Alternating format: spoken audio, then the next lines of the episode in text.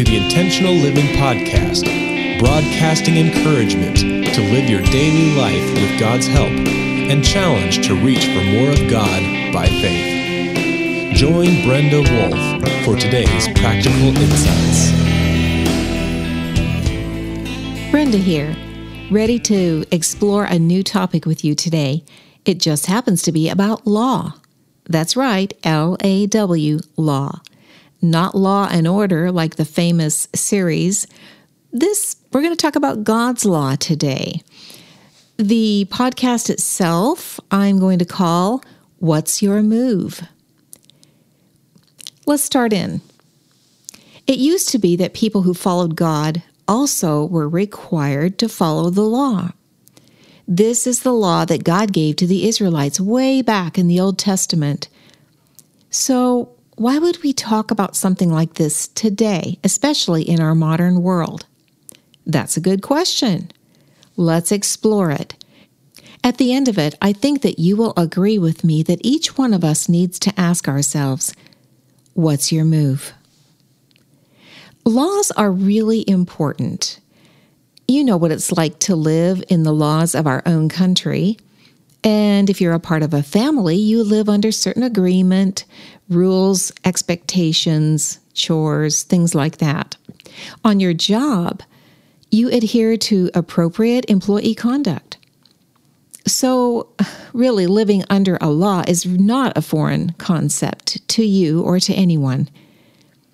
But I want us to visit the law that God gave to his people years ago.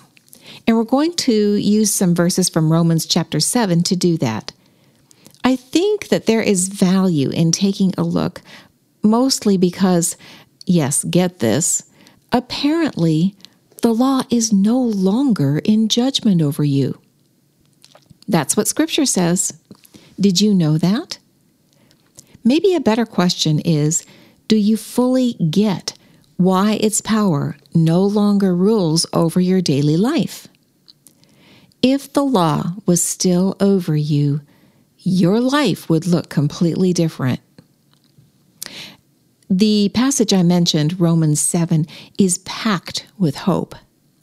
The message is actually quite refreshing. It's one of emancipation. You have been set free from the law. It reveals a power that you can literally live your life inside we asked the question, What's your move? We're going to ask another question right now What's your move with death? The reason why we're going to talk about that is because it is critical as we consider God's law to also consider death. Death is a powerful force that we all live under every day. Its reality motivates, dictates, and it flavors many of our choices. The constant awareness of death propels people forward to accomplish, to conquer, to establish, and to experience. Even so, physical death's power is limited. It ends when your life succumbs to it. This example of how death's power is limited can help us understand the obsolete power of the law. Let's unpack it a bit more. God wants you to be free from the condemnation of His appropriately applicable law over your life. His law is not evil in any way, it is right and fair and just. But under His law, every sinner is in terrible trouble, you and me both, and everyone else. They are rightfully condemned to the punishment of death because the law exposes sin in every heart. But what if someone were to take all of your sin away from you, to absorb it and take responsibility for it?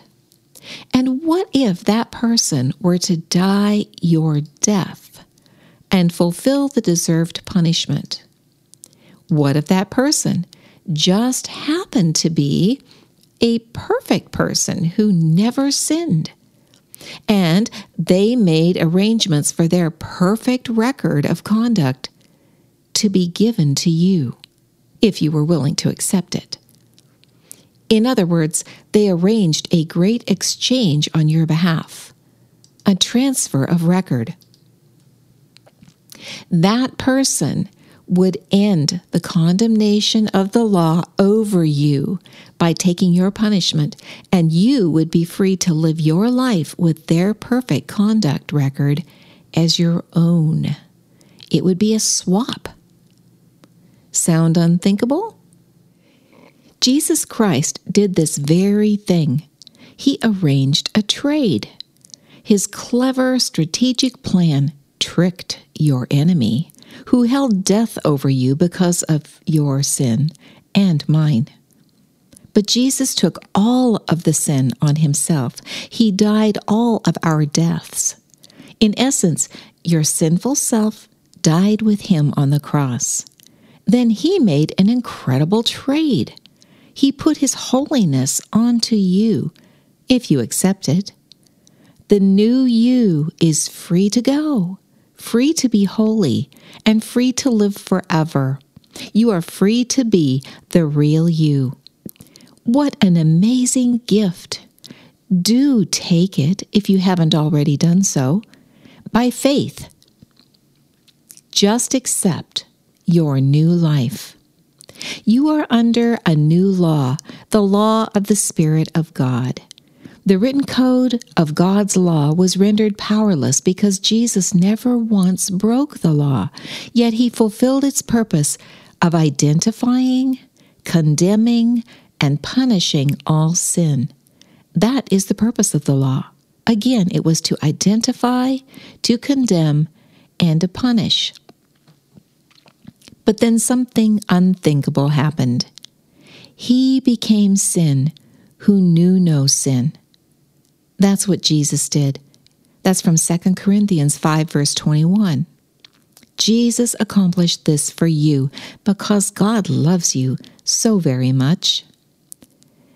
If you trust Jesus for this incredible exchange, you are no longer under the law.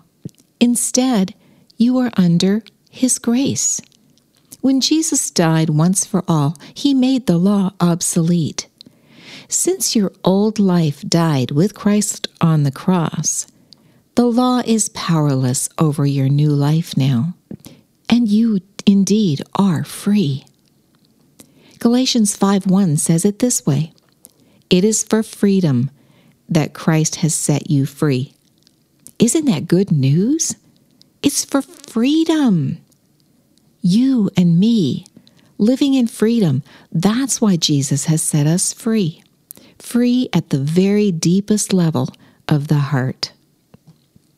Here are some helpful questions that might help you to answer What's your move? Will you do today whatever it takes to live more freely in the Spirit? What is that? Identify it. Have you identified specific doubts that are standing in your way? What obstacles are keeping you from living inside God's grace? I encourage you to ask God to give you a scripture to claim in any doubt and any obstacle. As you look at your doubt and your obstacle, replace those things with scripture. God's promises are more powerful than anything. Please accept the power to live free forever John 8:36 says, "If the Son sets you free, you will be free indeed." So, what's your move? Freedom or bondage? And why not read more about these kinds of issues and ideas?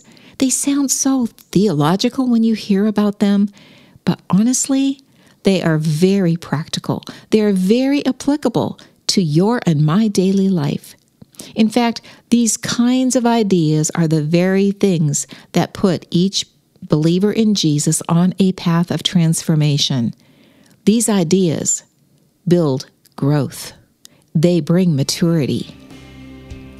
Your life will have more peace and more power.